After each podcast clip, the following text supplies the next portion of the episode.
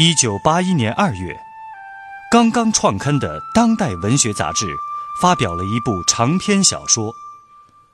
小说描写了一九六三至一九七九年间中国南方农村的社会风情。作者古华把自己熟悉的南方乡村里的人和事囊括浓缩进一部小说里，与政治风云与风俗民情图画，借人物命运演乡镇生活变迁。通过一幅幅生动的乡村生活图景，展示了大时代的深刻变化。请听长篇小说《芙蓉镇》，作者古华，由人民文学出版社出版，演播聂梅。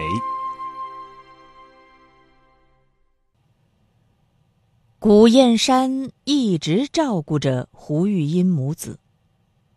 他和胡玉英虽然非亲非故，两个人却是互相体贴、思亲思敬。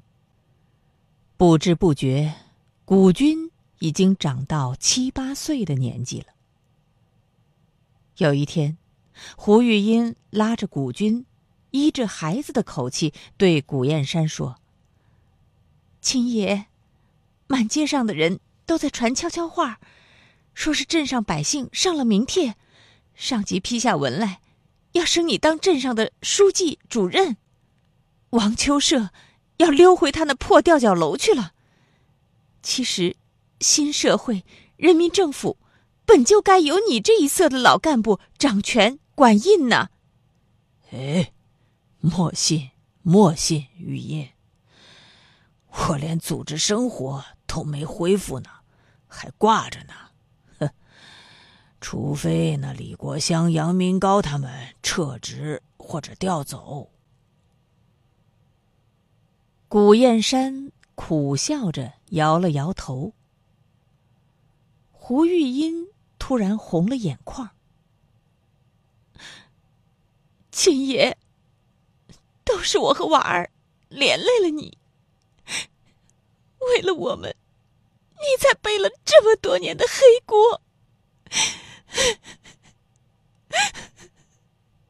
哎，你看你这么多年了，你你这眼泪怎么像眼井水流不干呢？啊！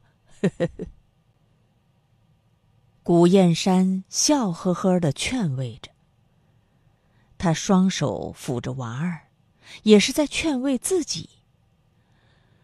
哎，如今呐。这世道好了，上级下了文，要给你和舒田平反了。我嘛，哎呀，要真是派我当了镇上的头头，这担子也太重了。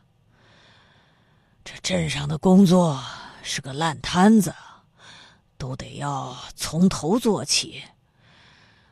这头一件事啊。就是要治理芙蓉河。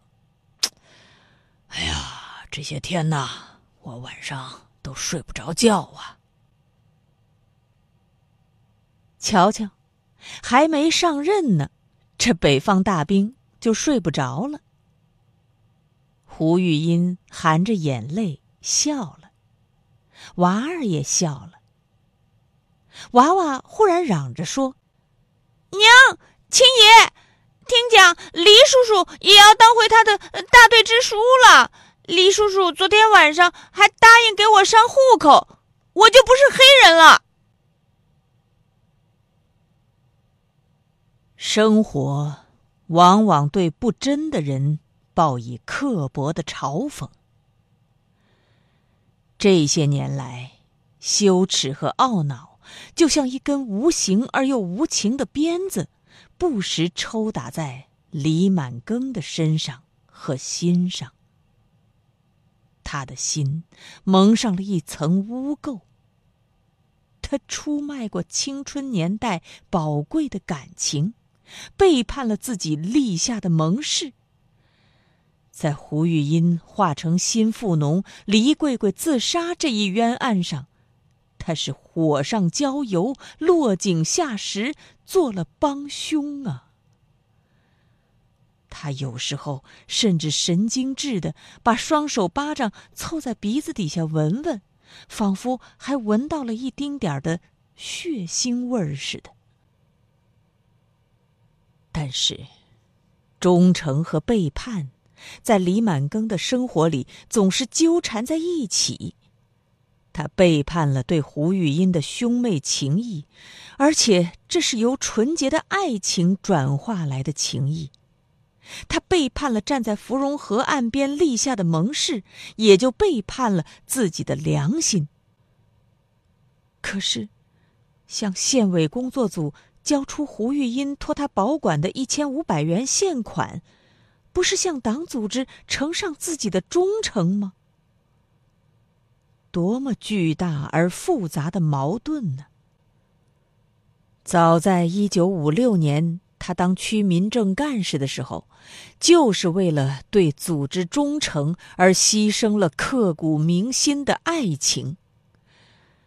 在组织和个人、革命和爱情面前，他总是理性战胜感性，革命排斥了爱情。他不加考虑的把组织观念看得重于一切，盲从到了愚昧的地步。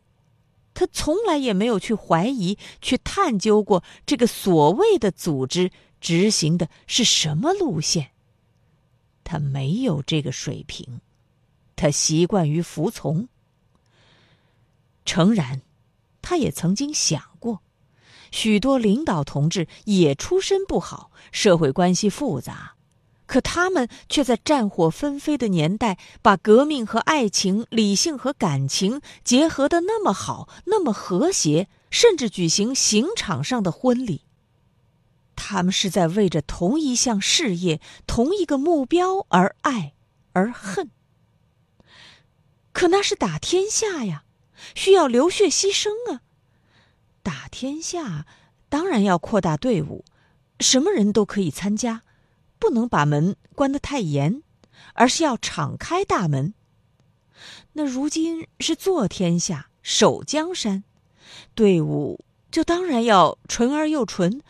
革命就需要不断的对内部进行斗争、整肃、清理，查清三代五福，才能保证纯洁性。因而就需要牺牲革命者个人的爱情，以致良心。良心看不见摸不着，算几斤几两呢？而且小资产阶级才讲天地良心呢。就这样，李满庚出卖了胡玉英，而且把他推进了无情打击的火坑。可是，今天历史做出了结论，生活做出更正。胡玉英。是错化富农，黎桂桂是被迫害致死。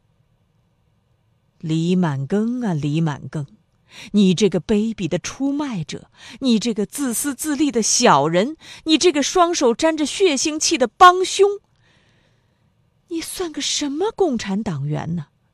你还配做一个真正的共产党员吗？是党章上的哪条哪款，党的哪一号文件要求你这样做了？你怨谁？能怨谁呀？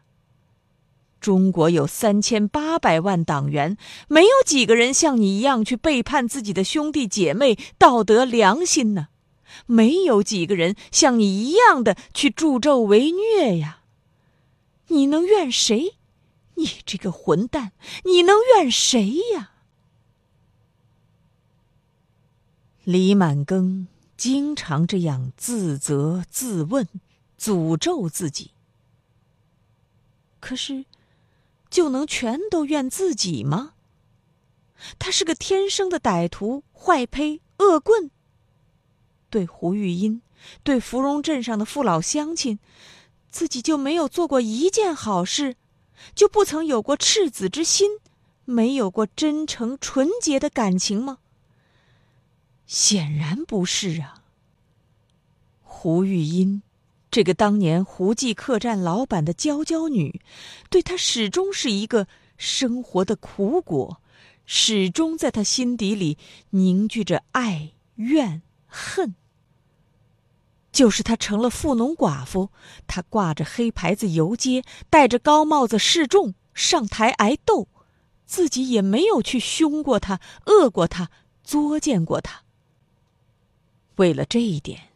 大队党支部、镇革委会对他李满庚进行了多次的批判教育，批他的右倾，批他的人性论和熄灭论，直到撤销他的大队秘书职务，只差没有开除党籍了。人性论啊，人性论，这人性论是个什么东西呀？是什么形状？什么颜色？圆的？方的？还是扁的，是黄的、白的还是黑的？他李满庚只有高小文化，头脑简单，四肢发达，想象力贫乏。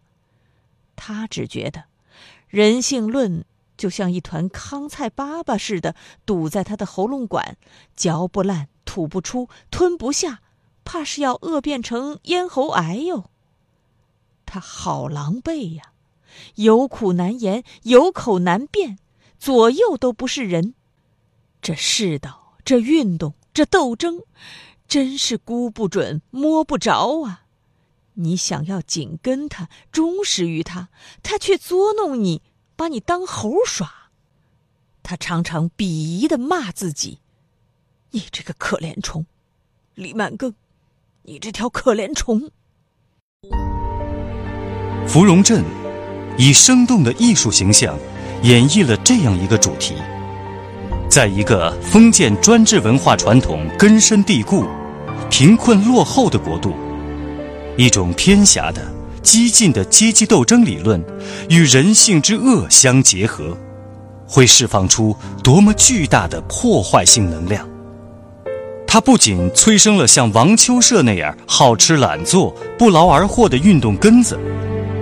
像李国香那样攀附权贵、心术不正的弄潮儿，也扭曲正常的人性，扼杀美好的人情，败坏良好的民俗，将一个民族卷入万劫不复的灾难之中。长篇小说《芙蓉镇》正在播出。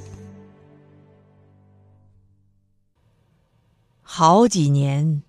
李满庚都是郁郁寡欢、自怨自愧，像是病魔缠身。一个五大三粗、挑得百斤、走得百里的汉子，脊背佝偻了下来，宽阔的肩头仿佛负不起一个无形而又无比沉重的包裹。后来，就连他的女人五爪蜡都被他的神色吓住了，担心他真的得了什么病。五爪腊这女人也颇具复杂性。胡玉英走运卖米豆腐那年月，她怕男人恋旧，经常舌头底下挂马蹄，嘴巴踢踢打打，醋劲儿十足。对那一千五百元现款，她大吵大闹，又哭又嚎，逼着男人去告发，去上缴。她甚至幸灾乐祸的有了一种安全感。他想，这一来，男人就对芙蓉精死了心了。可是接下来，他一年又一年的看着胡玉英戴着黑鬼帽子扫大街，又觉得作孽。纵使是坏女人，也不应当一生一世受这份报应啊！男人一年四季阴沉着脸，从不跟他议论这些，但是。他晓得男人害的是什么心病。他有时候觉得自己也是亏了心了。胡玉英生娃娃那年，他还像是做贼一样的溜进老胡记客栈去看望过一回。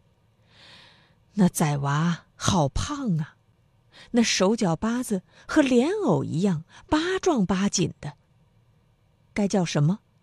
私生子。野仔，不，人家叫君君，有主。判刑劳改区的右派分子秦书田就是父亲。后来，小君君一年年长大了，会跑会跳了。五爪蜡还把他叫进自己屋里来，给他片糖吃。真是见人有贱命。这娃娃眼睛溜圆，样子像他娘又像他爷老官很俊。五爪蜡对这娃儿有点子喜欢。他后来又养过两胎，还是女儿，如今呢，一共是六千斤了。五爪蜡慢慢的看出来了，男人也喜欢小君君。每回小君君一进屋，李满庚就眼角、嘴角都挂上了笑。头回笑，二回抱，三回四回就不分老和少了。看着男人开心，五爪蜡也高兴。男人要是再郁郁闷闷、唉声叹气待下去，真的惹下一身病来，他五爪蜡拖着六个妹娃去讨吃都不会有人给呀。李满庚有时候给家里的千金们买零食吃，也会给小君君留一份儿。君君，来，给你果子吃。不，娘会骂的。娘不准我讨人家的东西吃，免得人家看不起。小君君口齿伶俐，没有伸出巴掌来，可眼睛却盯住了果子，分明十分的想吃。小小的年纪就开始陷入感性和理性的矛盾了。五爪蜡在旁边看着。也觉得这娃儿可怜可疼。哎，君君，你娘儿俩就只一个人的口粮，你在家里吃得饱吗？啊，吃得饱，娘总是等我先吃，我吃剩了，娘才吃。有时候我不肯吃，娘就打我，打了我又抱起我哭。讲到这儿，娃儿眼眶红了。李满根和五爪蜡听着也都红了眼眶。他们体会得出来，一个寡妇带着这么个正长身体的娃儿，两个人吃一个人的口粮，每天还要受管制、扫大街，这是在苦煎苦熬着过日子呀。五爪辣自己呢？自从男人不当干部之后，日子好过得多了。李满庚是个好劳力，除了出集体工，工分挣得多，自留地更是种的鎏金走银，四时瓜果蔬菜，一家八口都吃不完，围围都可以卖。五爪蜡和妹娃们经管着猪栏鸡圈，出息也大。像是办了一个小储蓄所。夫妻两个算是共得患难，同得甘苦。再者，娃娃多了，他们俩年纪也大了，年轻时候那醋劲儿、妒意也消减了，所以家事也和睦了。千金难买回头看，四人帮倒台之后，人都在重新认识自己。经过这些年来的文唱武打、运动斗争，人人都有一本账，有过的补过，有罪的悔罪，问心无愧的高枕无忧，作恶多端的逃不脱历史的惩罚。李满庚和五爪蜡如今常留小君君在家里吃饭，和妹儿们玩耍。君君。你娘晓得你在这里吃饭吗？晓得，骂没骂你啊？没有，就讲我像个小叫花子。看来胡玉音是默许了。有一回，黎家请来裁缝，给六个妹娃做过年衣服，也顺带给小君君做了一件。比着尺寸做好了，却没有给小君君穿上。而是用纸包了，叫小君君拿回去给娘看。不一会儿，君君就穿着那新崭崭的衣服回来了，回来给李满庚夫妇看。你娘给你穿上的？嗯，娘叫我回来，谢谢叔叔和婶娘。开春了，冰化雪消的解冻季节到了。今年春天的春雷响得早，春雨下得急。这天下午，公社党委通知李满庚和王秋社去参加公社党委扩大会。会议是公社党委和镇委联合召开的。新来的公社党委书记严厉批评了吊脚楼主给胡玉英和秦书田落实政策时搞拖延战术、留尾巴，至今还不归还新楼屋和那一千五百元现款。并且代表县委宣布，撤销王秋社的芙蓉镇大队党支书、芙蓉镇革委会主任两个职务。芙蓉镇大队今后划归镇革委管辖，大队党支部暂时由老支书李满庚负责，日内进行一次选举。镇党委、革委的负责人，县委另行委任。县委的决定还没有宣布完。王秋社就丢魂落魄的跑了，雨具都没顾上拿，就光着脑壳跑到风雨里去了。人们拼命的鼓掌，大声的叫好，一时间会场上的叫好声、巴掌声盖过了会场外那风声、雨声和动地的雷声。党委扩大会一直开到天黑才散。来去十里路，李满庚虽然带了个笋壳斗笠，一身还是淋得透湿。可是他身上暖，心里热。自己恢复支书职务，虽然有些暴愧，但是撤掉了王秋社，除掉了镇上一害，这是镇上的一大喜事啊！说不定还会有人给他打鞭炮、送邪神呢。回到家里，五爪蜡一边看着他换衣服，一边问他：“听讲你又当官了？那顶烂乌纱帽，人家扔到岭上，你又捡回来戴到脑壳上？”“哼，你哪来的消息？这么快？”“哼，你和王秋社去开会，满镇上的人就已经讲开了，还来问我呢，我又哪里晓得？”反正我不管啊，自留地归你种，柴火归你打，要不我们娘儿七个不准你进屋。你也莫想像过去似的，在家里也是脱产干部。好，好，好，都依你。你放心吧，我呀这几年种自留地都种出瘾来了，何况今后当这个芝麻绿豆官也要参加生产了。上级已经批准我们山区搞包产到组，个别的还到户呢，谁还会偷懒呢？哟，那太好了！哎，对了，王秋蛇这条懒蛇从雨里跑回来，满街大喊大叫的，你不晓得是吗？他喊什么？他呀，重三倒四的叫着什么？呃，放跑了大的，抓着了小的；放跑了大的，抓着了小的。还喊千万不要忘记呀！文化革命五六年再来一次啊！呃，阶级斗争你死我活呀！哼，这回老天报应了，这个挨千刀的疯了。他不疯怎么办？春上就包产到组，哪个组肯收他，敢要他呀？给他几亩田，也只会长草。他吃活饭当根子的年月过去了。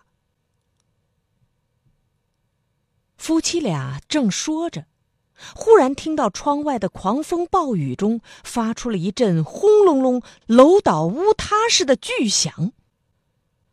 糟了，谁家的屋倒了？